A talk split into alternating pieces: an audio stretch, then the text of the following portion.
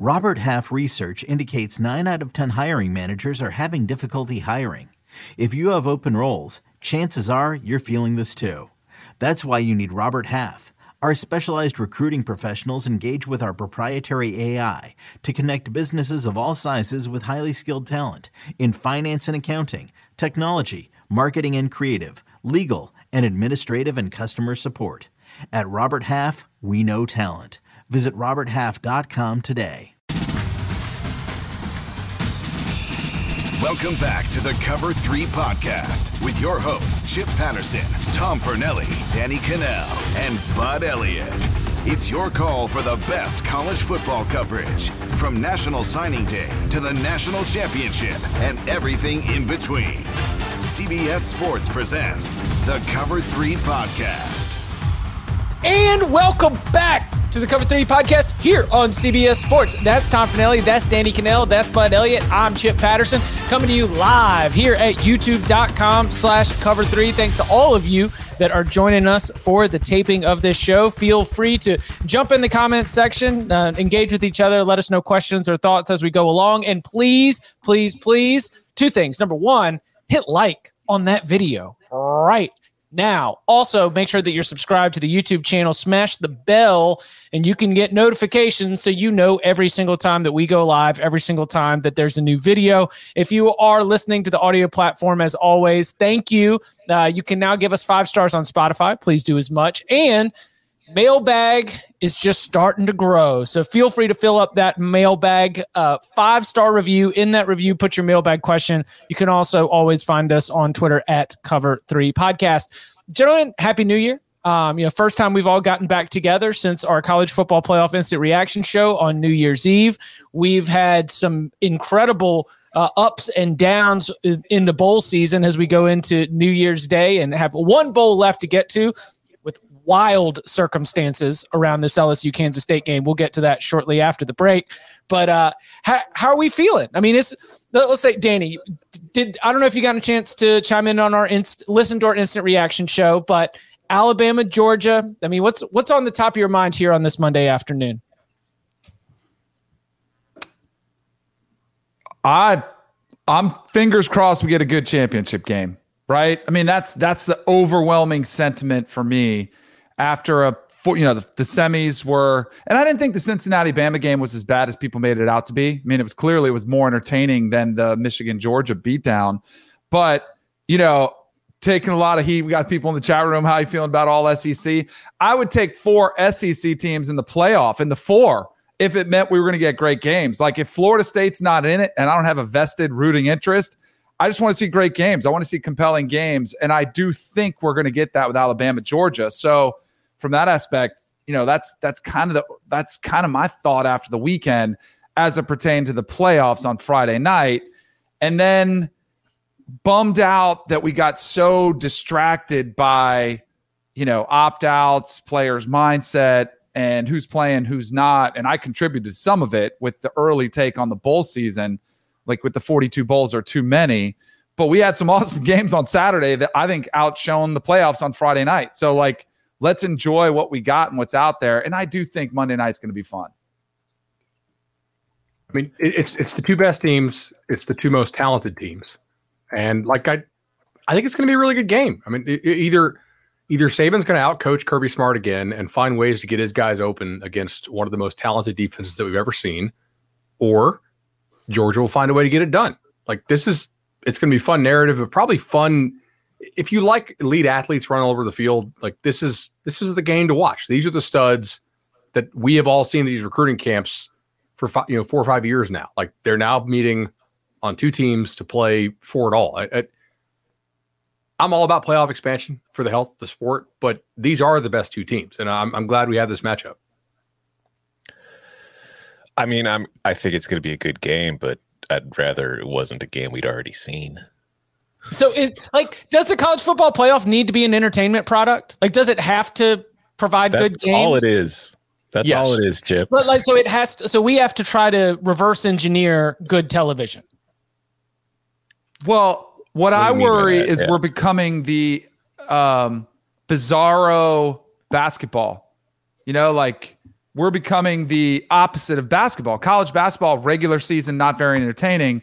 The tournament is the most entertaining product they have.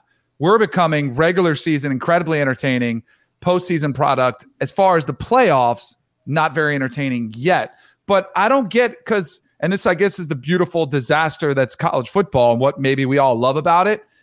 Like, you never hear I guess maybe sometimes in the NBA they thought about, you know, let's do away with Western Conference, Eastern Conference because, you know, some of those early uh, 1-8 matchups were lopsided. You got 4 nothing blowouts, you know, sweeps of series. I guess you hear it, but I get I don't really care about that argument. So I guess other sports have had it, but it's just I think it's a it's a run of bad luck, you know, it's bad matchups. Um, you know, we've had some good games in the playoffs. I mean, I was at the Rose Bowl when Georgia Oklahoma was incredible. I mean, that was one of the best games I've seen, and it was awesome. So, you know, you play over. We, are only six, seven years into this thing. You know, which is it's been a rough run of it, and I think it can be salvaged by a great championship game. Like I, I don't think we have to worry about creating compelling matchups because you could have. I mean, we could have a blowout Monday night. Does it mean it wasn't a good matchup or it was the wrong two teams. No, it just meant was a game that got sideways. Like that's all I think we should take out of it. I, I ask because I don't know why we should expect a sport like college football in a high stakes environment with everything that we know from like the crazy even now with like the craziest season possible how do you think that expanding the playoff which Nick Saban was asked about this earlier today on Monday do you think expanding the playoff will lead to less blowouts and um, his response was a little bit of you know well if these were the four best teams I, I don't know why you think having more teams that are ranked behind them would lead to less lopsided matchups. You know, I think that there shouldn't be this this drive as though the health of college football requires close games in the college football playoff semifinals. I don't think those two things are necessarily tied together unless you're trying to all the way advance this to you know we would like to script the exact results that would lead to the best advertising dollars, which sounds a lot like CFP anon, but you know really is is something that from a point of analysis of competition, it's not something that I think we should really be concerned with. Am I it, off on that? It will lead to fewer blowouts though. Like just uh, if you think about it, I think I think Especially if you go to a 12, if you yeah. go to the 12 team format, what's going to happen? Like the four, top four get the bye, right? And then you've got five through 12 playing in the first round. So those are four games. Those four games are less likely to be blowouts because, as we've seen, there's plenty of evidence that shows there are two elite teams in the country on a given year. Sometimes there are three. That's why we have so many blowouts in the four team system because there just aren't a good third and fourth team. So those teams between 5 and 12 are all going to be pretty similar, which are going to lead to four pretty even games. And then those four teams are going to move on, and at least three of them are going to get the he- ever living hell beat out of them in the next round. And then the two best teams will end up in the championship game anyway. Maybe, but do you think Ohio State full strength, like after what we saw without four of their starters against Utah, do you think they get torched by worse than Michigan? No, but they also lost to Michigan at full strength by 15 points. Yeah. So, I mean, it would. It's not a blowout. That's to your point there, but I do think that you know that's. I don't know if if Ohio State and Michigan rematch in the playoff, I would bet it goes the other way, just because I typically that's how I go with rematches. But I, I think oh, that little early lane, early lane. I'm just saying, but no, I like I said, I think the very first four games in the first round of a 12 team playoff would probably be fun and be entertaining. The second round would be blowout city, and then the title game you'd hope in the semis, and then you'd hope the title game would be good. The the reason why Maybe I think the second round, like I don't, I don't know. I don't think it matters. I think it. I think it matters expansion, but like, so that we feel like more teams have a chance and more yeah. fan bases feel like they have hope. But in the big picture, it's probably gonna not gonna really change that much of like giving new hope to Kansas State or you know like it's it'll give added hope to Ohio State. It'll give added hope to Clemson. It'll give added hope to teams that maybe they're a little bit down that year but they can still get in. Like maybe that's what it does. And then there'll be a Cinderella story like a, a Cincinnati. Maybe they can win one of the games but probably doesn't change much as far as the ac- actual outcome of the champion I don't think. But I do think it makes like the games on Saturday which were premier bowl games, which probably would be a part of the top 12. I mean, they were already entertaining. They just feel more entertaining, and maybe they have their best players there, which I think is in doubt if they do play an expanded playoff. But those games feel bigger and feel better because they're meaningful and not an exhibition. Does that make Okay. sense? It does, Danny. Let me ask you this: Uh, None of us thinks that a player will never opt out of the playoff. Somebody will opt out of the playoff at, at some point. Maybe they'll do it via Yeah. faking an injury. Like that's going to happen. Can we all agree, just common sense wise, that, that we will have fewer opt outs of playoff games than we will for bowl games? Yeah. Because the importance It of it, be. and because teams all, are always going to believe that they have a shot, even if us talking heads say they really don't. They're the nine seed for a reason. They don't really have a shot to win this. The players on those teams, they don't believe that. They they they work their butts off all off season, all during the season to get to that that you know place to have that shot that shot. We will have fewer opt outs on a percentage basis of playoff games than we will of of you know BCS bowl games. Period. Like we're going to have more marquee players playing in the playoff games if you expand it.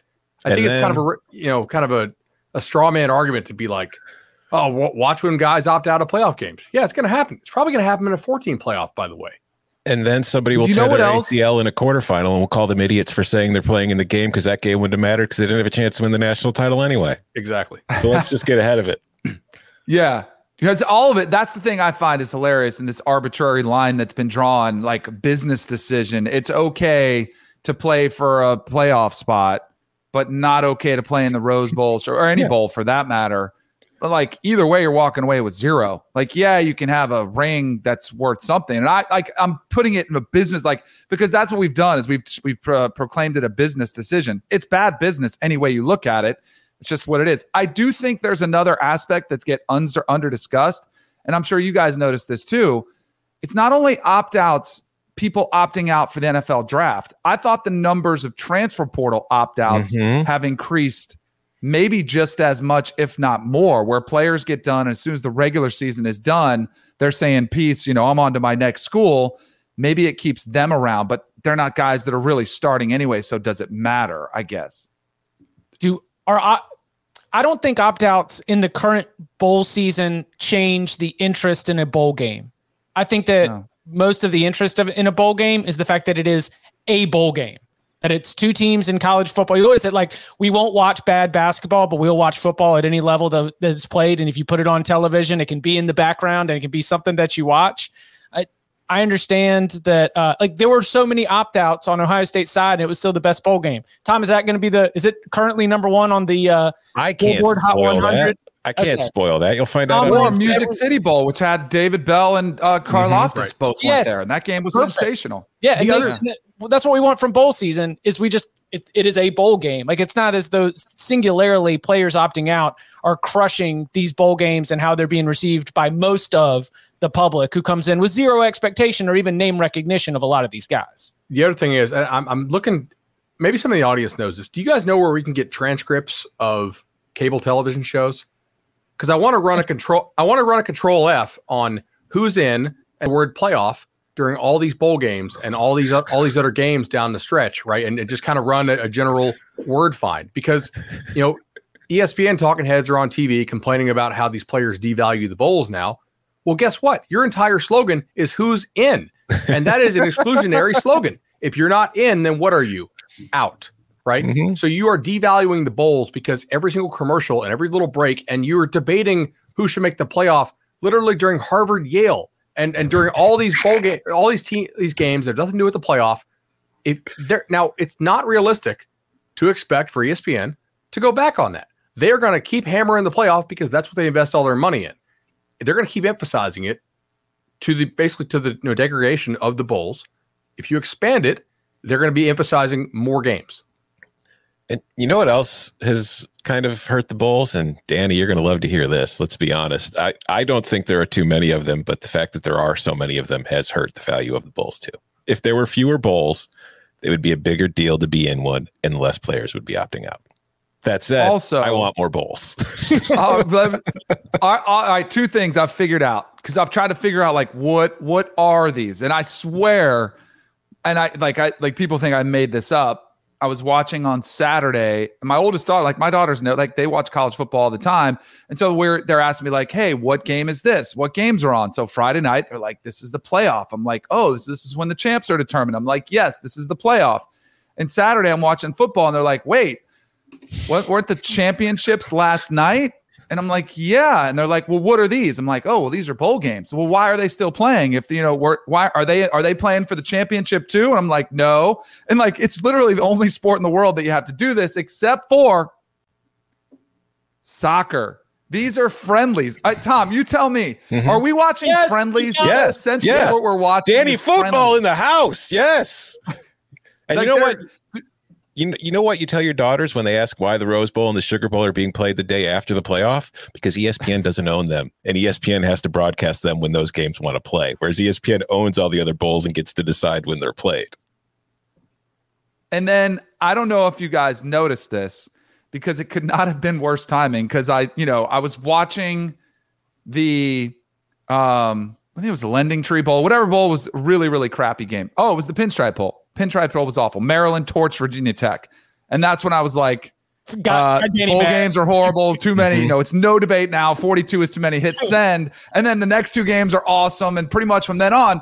But if you noticed, it's probably it started getting a lot more interesting around when we were 20 bowls in. Like that. And I do think the effort level from both sides increased. And whether there was full participation or not, I do think there was more care, more want to, more preparation, more pride because, oh, we are playing on New Year's Day or we are playing on, you know, closer to the championships and we are getting a better window when it's not, you know, buried at December 21st at 11 a.m. on a weekday.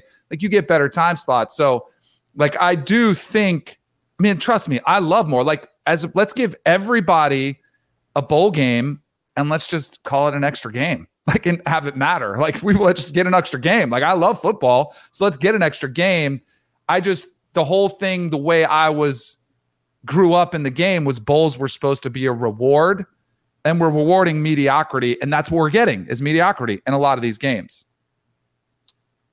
I do think that coaching carousel assistant coaching carousel which happens after the coaching carousel the relationships that are lost you know, assistant coaching carousel to transfer portal. There's something about the calendar and the way that all those things impact each other that I think also play a role in this. But so, do you think like the early signing day has had a huge impact on this as well? I would not yes. say huge impact, but I would say impacts. Maybe huge. I would trust Bud to take it to huge, but the, I was going to just give you impact. I think the early signing day has has had a large a large portion to do with when guys jump in the transfer portal. Right. Mm-hmm. I don't think I don't think we'd have nearly as many guys jumping in the portal in you know before the bowl game. Right, except for right. your January enrollees, who obviously would would, right. would do so. Um, I, I think they will push the, the signing period back. By the way, I, I think it has had a lot of of. I kind of hope they do. Yeah, it, like okay, selfishly as somebody who makes their money in college ball media, as many signing days as possible. well, yeah, it'd be much better if we could have a standalone event as opposed to having all of our stuff going on at one time. You know, we also don't know what's going to happen. Like, what will our normalcy look like?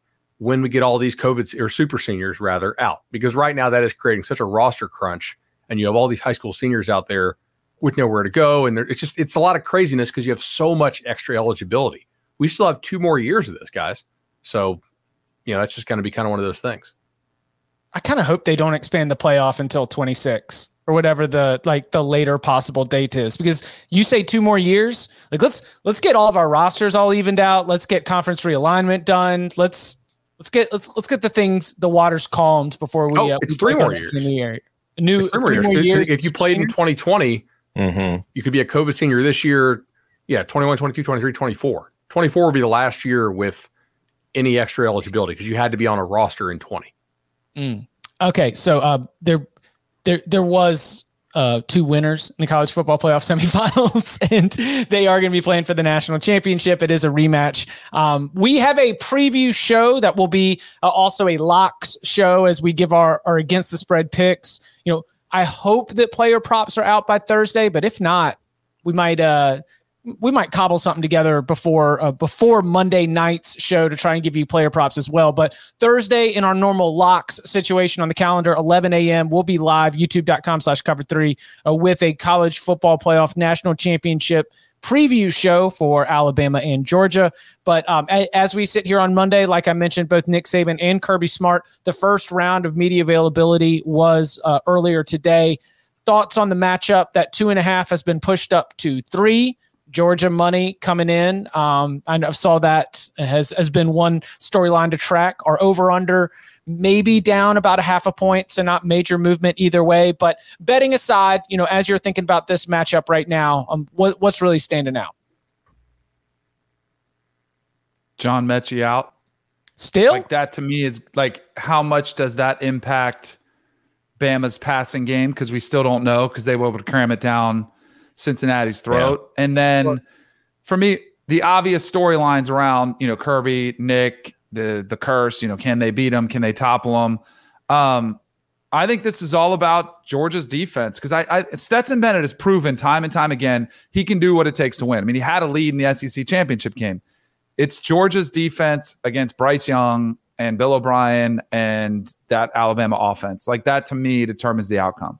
I, I don't think Stetson Bennett has proven he can do what it takes to win if he needs to be the guy winning in the game.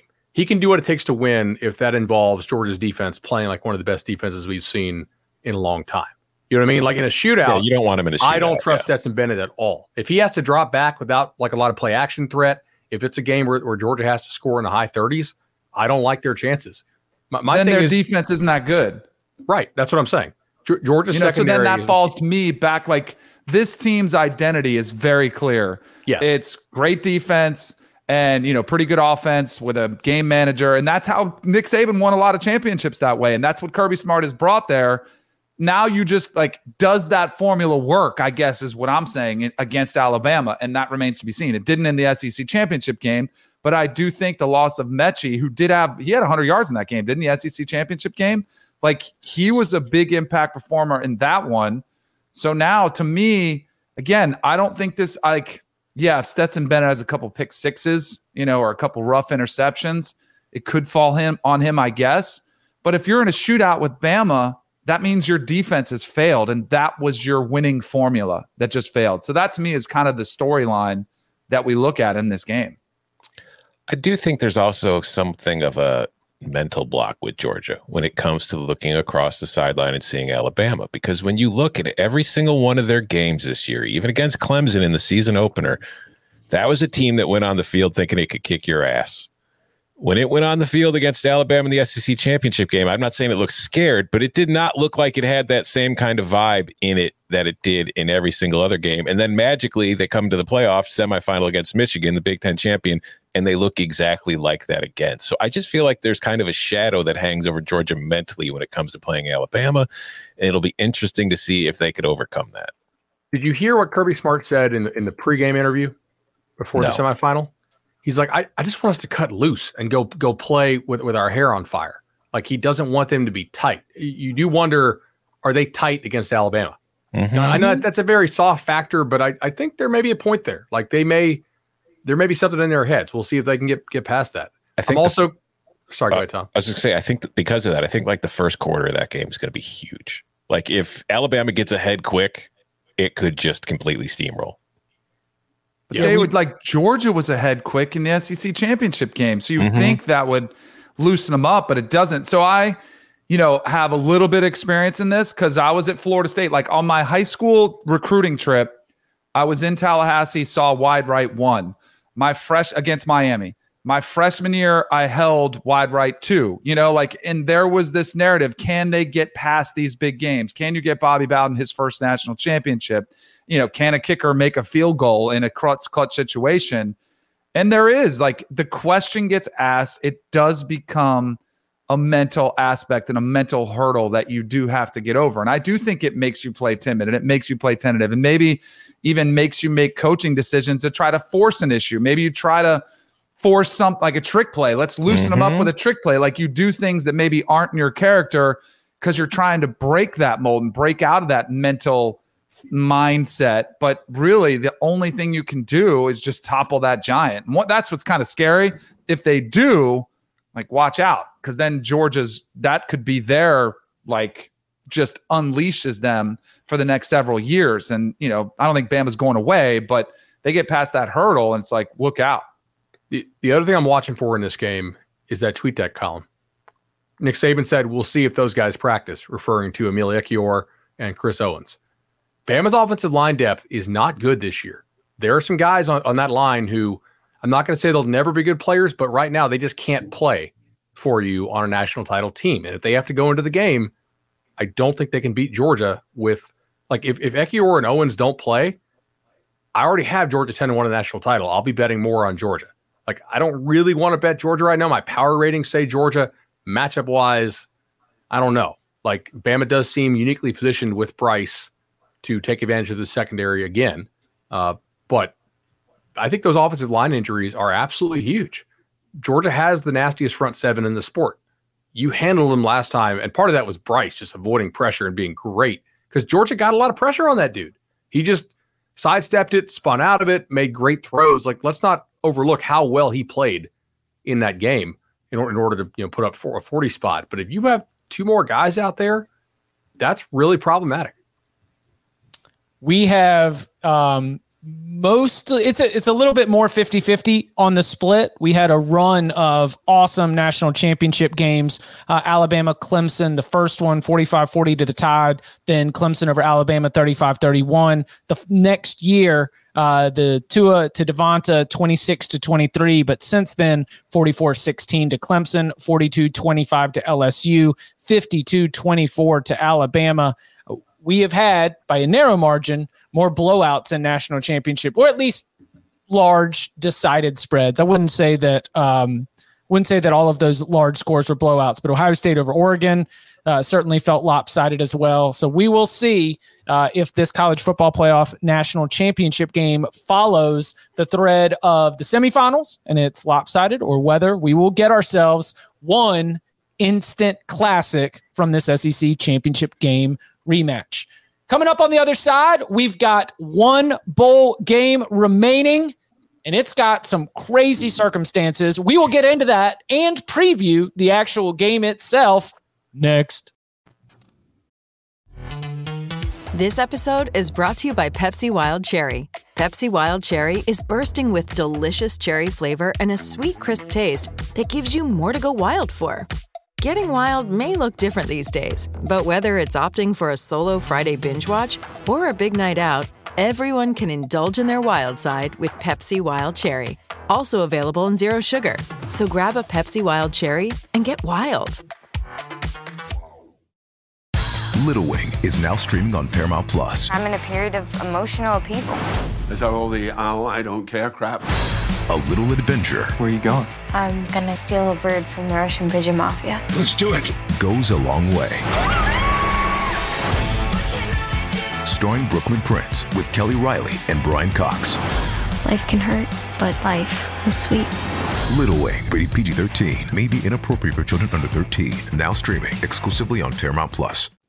Tuesday night in NRG Stadium. It will be LSU and Kansas State in the Tax Act Texas Bowl. Kansas State favored by seven, over under of 47 and a half. And the situation on the personnel side for LSU is um, unique. It is unique in that it is going into the bowl game with nothing but walk on quarterbacks and a wildcat quarterback option, as it appears as though uh, waiver was not awarded to Grant Nussmeier. Therefore, he will not be playing in the game. So, Garrett Nussmeier, excuse me, so that he is able to preserve his red shirt. Myles Brennan um, has returned to the team but isn't playing in the bowl. Max Johnson has transferred to Texas A&M back in December. Additionally, we're talking about an LSU team that is very, very limited in the back seven of its defense and down a couple of running backs as well as wide receivers and offensive linemen. The total number, according to The Athletic, is 39 scholarship players available for LSU going into this game against Kansas State, which, by the way, is expected to have Skylar Thompson back into the lineup, the uh, starting quarterback who went seven and three before injuries got him a little bit banged up in this game. This is um, this is unique. This is our, our last uh, our last bowl game before the national championship, and I am I'm honestly impressed. As we sit here Monday afternoon, I think offensive line coach Brad Davis, who's serving as LSU's interim, I think they probably could have maybe backed out of this game if we were using the 2020 COVID rules based on personnel. Remember, you had to have uh, all certain meet certain thresholds.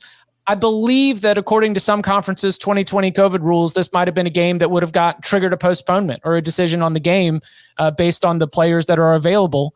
I'm I'm very impressed that Brad Davis has this group in this contest, and as we are recording here on uh, on Monday afternoon, ready to go on on Tuesday night against Kansas State.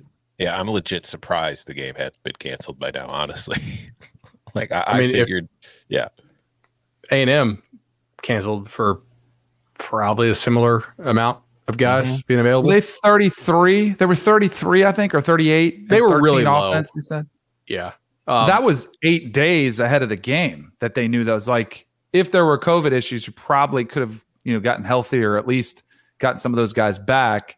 The appetite to go to Jacksonville clearly, I don't think, was there.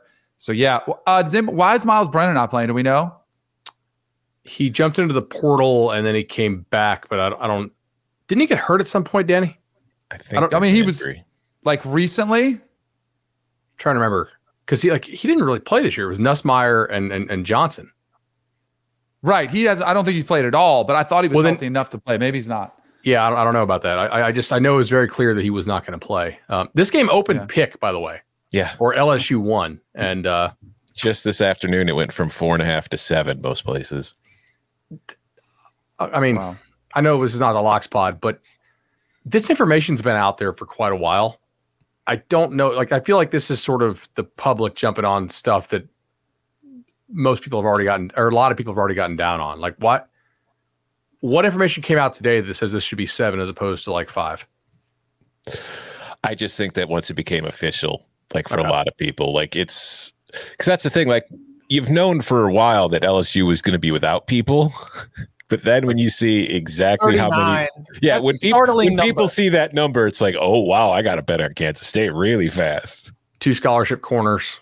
Um, Oh yeah. No, I mean no Derek Stingley, no Eli Ricks. Like it, the the depth on the back end of that um the back end of that LSU defense is is very very thin. I mean, you're basically playing LSU's 2021 recruiting class in this game.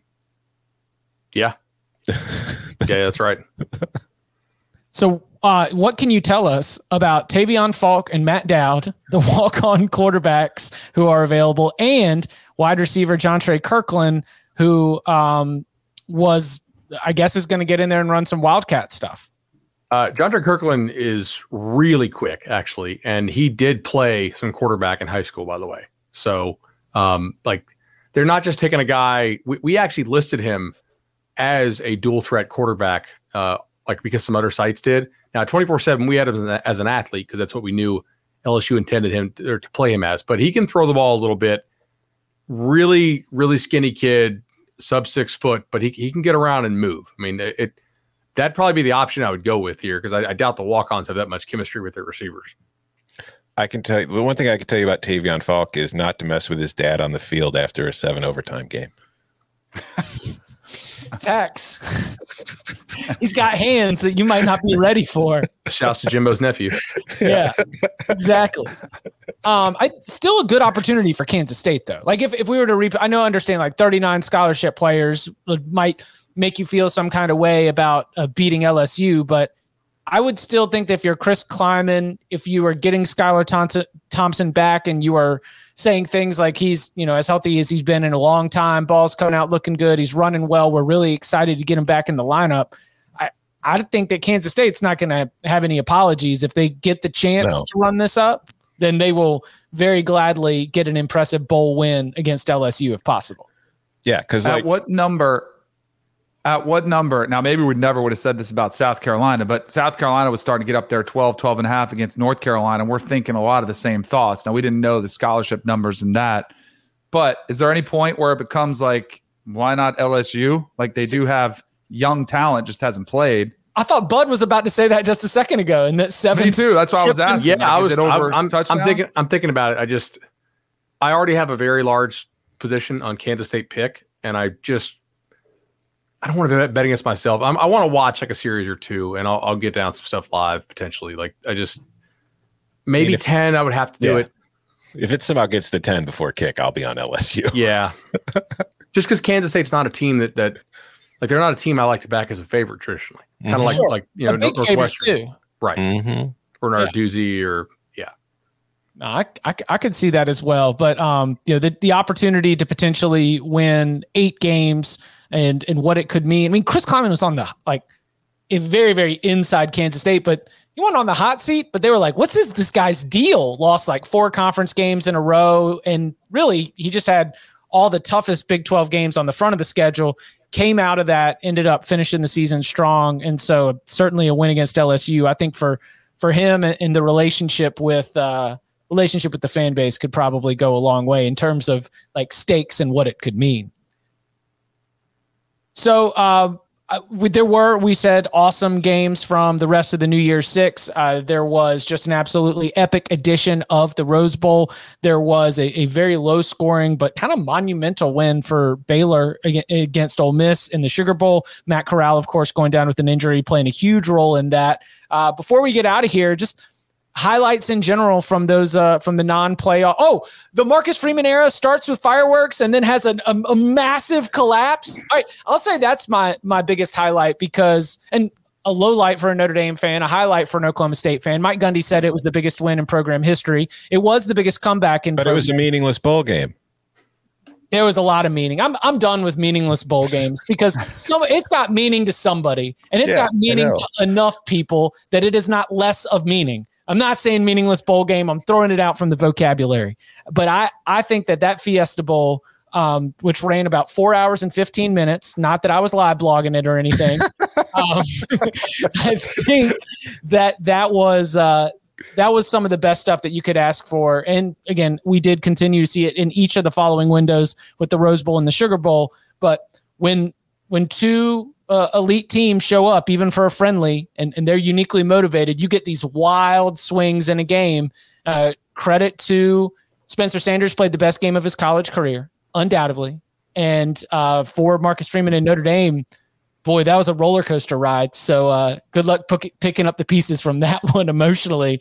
Uh, it'll we'll, we'll, get back at it at the beginning of 2022. So Fiesta Bowl, big highlight for me. I, it was a good day for the help, Big 12. Uh, yeah, I mean, Oklahoma State, Kate, the comeback against Notre Dame, and then Baylor beats Ole Miss in the Sugar Bowl to finish the day. Good day for the Big 12. How about Kirk Ferentz yeah. punting?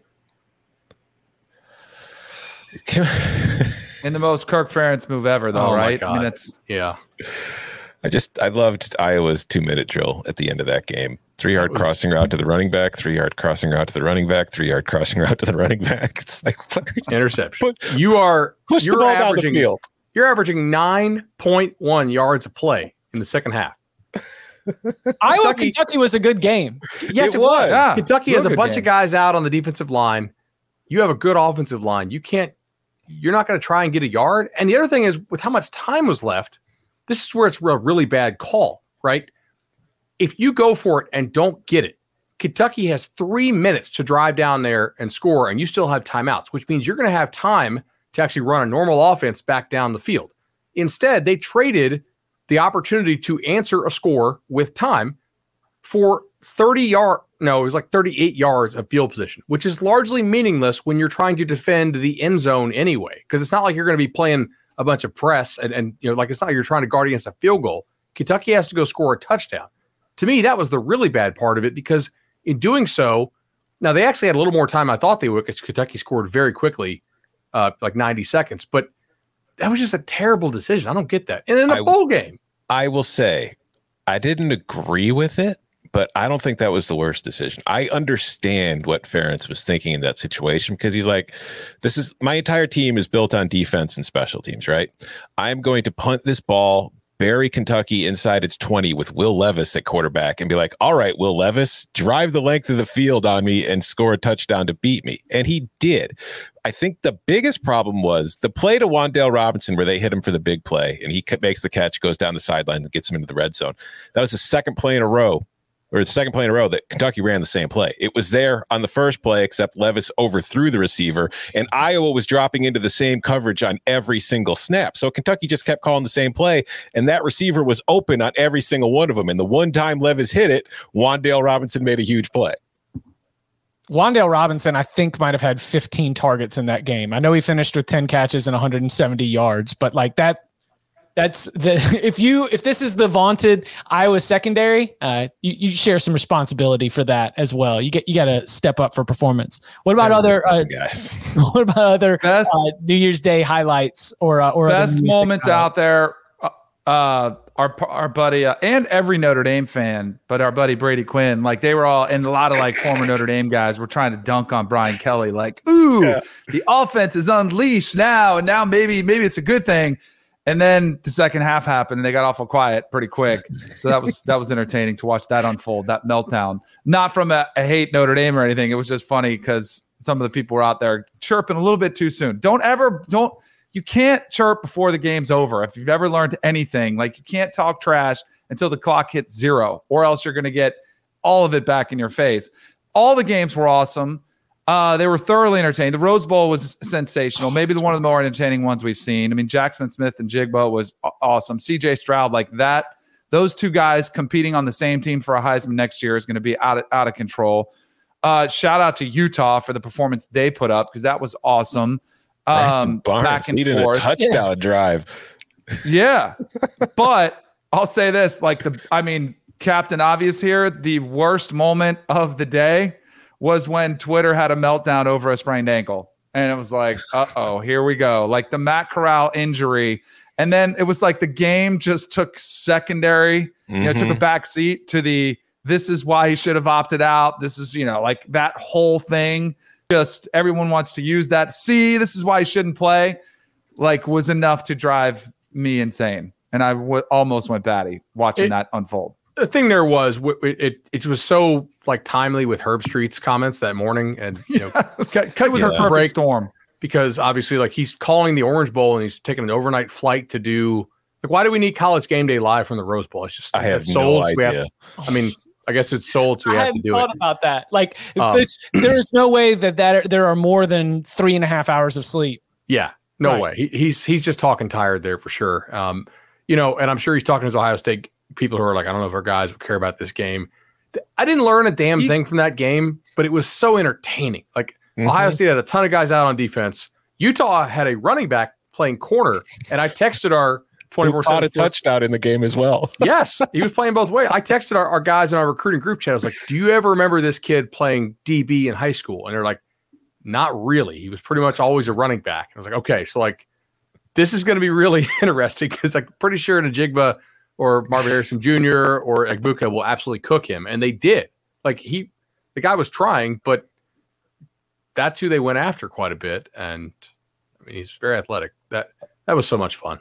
Going going back to the Sugar Bowl point though, Danny, because like a lot of the uh the discourse on Twitter was about obviously the injury and oh my god, see he's an idiot for playing or blah blah blah yada yada yada. But I also think too, and this was a point that our uh, colleague at CBS Shehan Jer- Jeyarajah put up on Twitter, you could kind of tell going into the game that the broadcast was focused on Matt Corral. Like they had a whole thing planned. They were going to be talking about Matt Corral, Matt Corral, Matt Corral.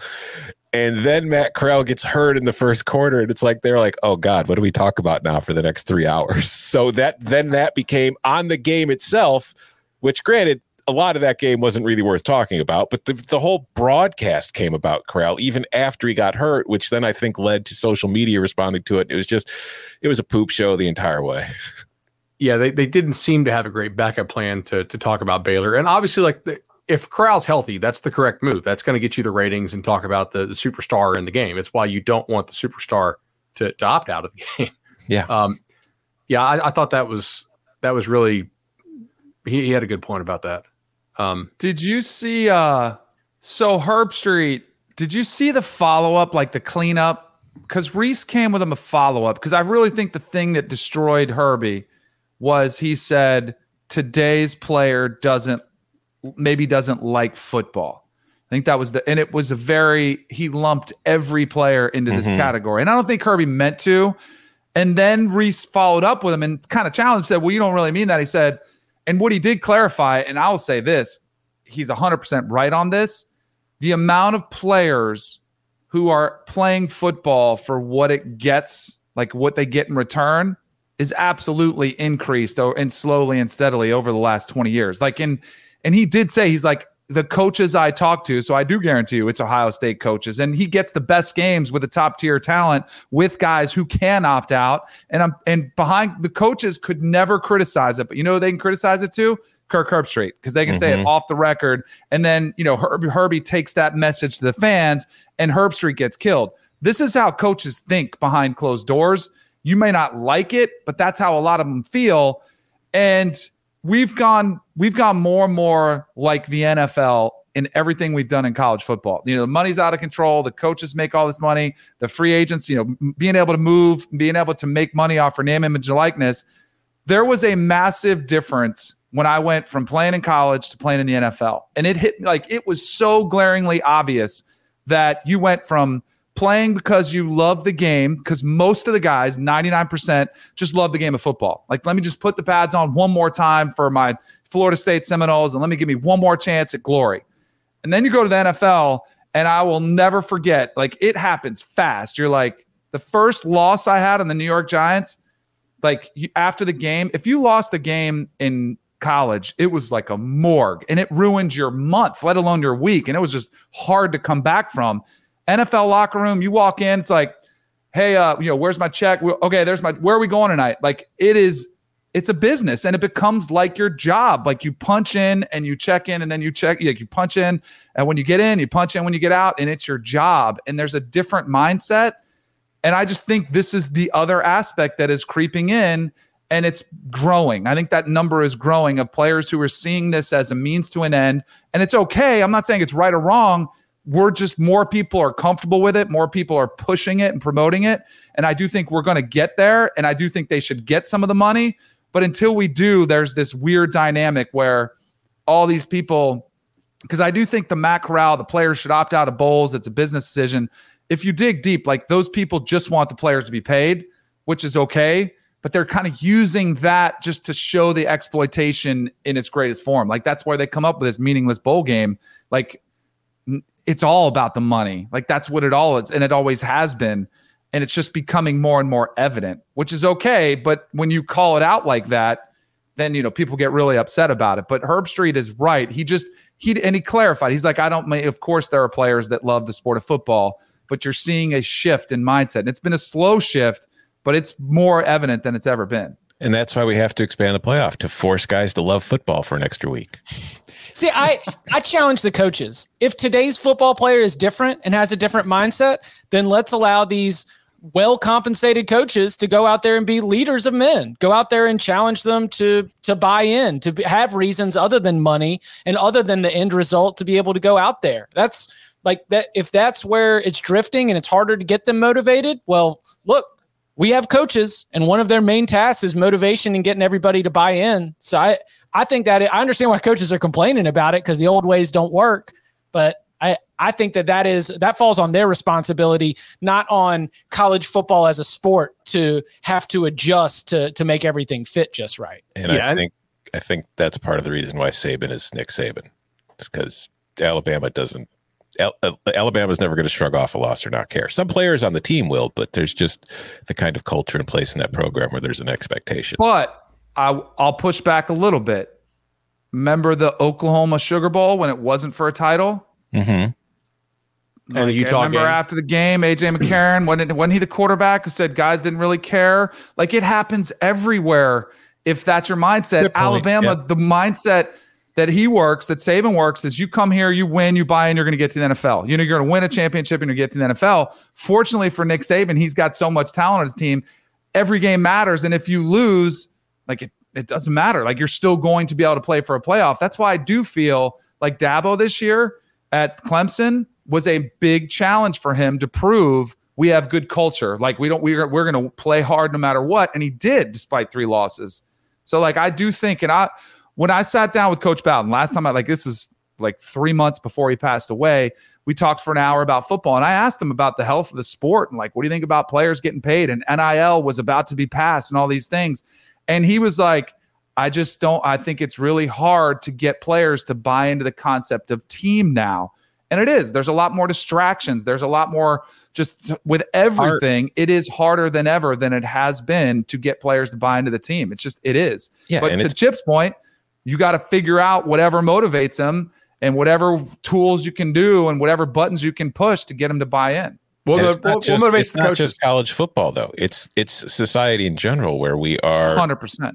It's like you are your own brand now. Like you are it's individuals. How can you sell yourself to the world more than it's probably ever been because the way social media works and the fact that people are allowed to monetize social media. So the younger generation is growing up in an era where they're being told that this is how they can, you know, be successful doing this kind of stuff and thinking about yourself and putting yourself hmm. first. And I know that sounds like older generations talking down to the younger generations, which is the way it's always been, but I'm not that old. I'm just saying that if you look at the situation of the world we're in, that's what older people are doing too. Everybody's doing it. Kids, adults, coaches, you know, elders, everybody. So it's just kind of filtering down.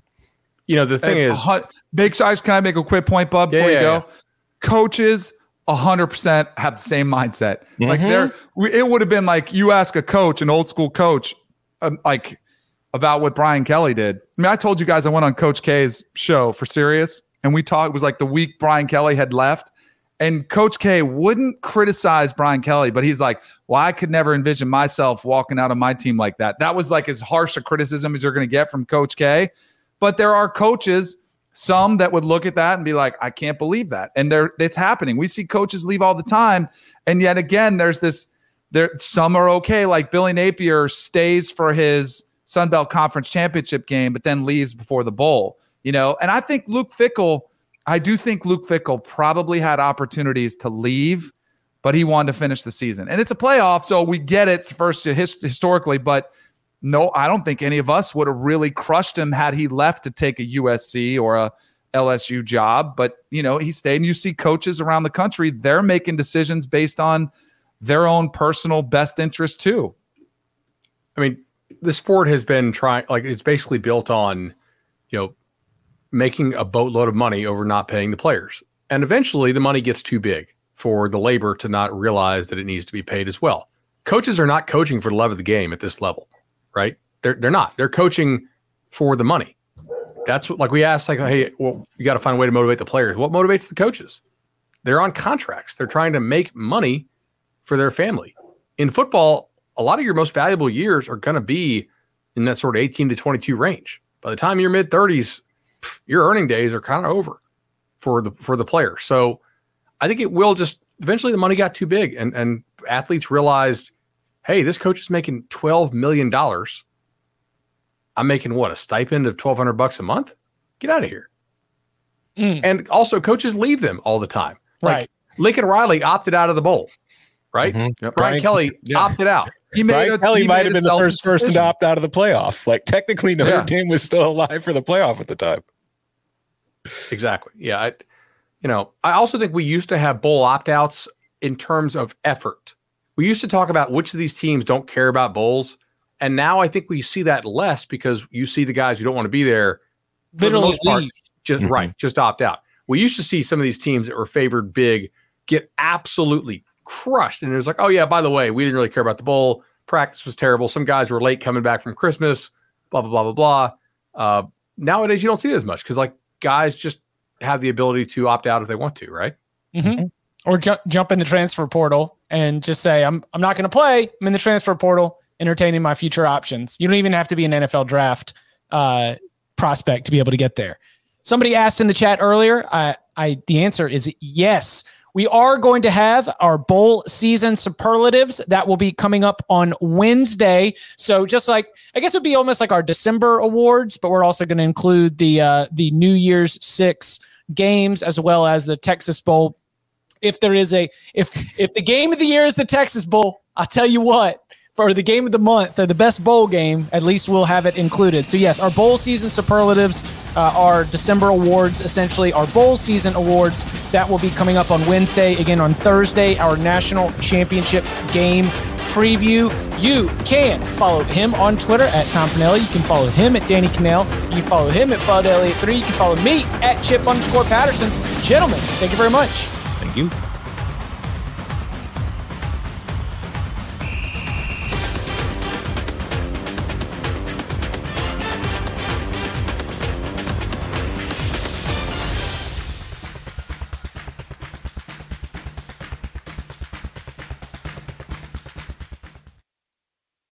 CBS Wednesday. We have so many cool, diverse people from different backgrounds, different beliefs, different upbringings, and it just keeps growing.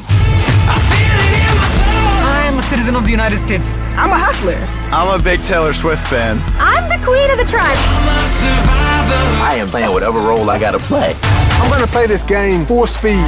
I ain't going down like no punk. A new Survivor Wednesday on CBS and streaming on Paramount Plus.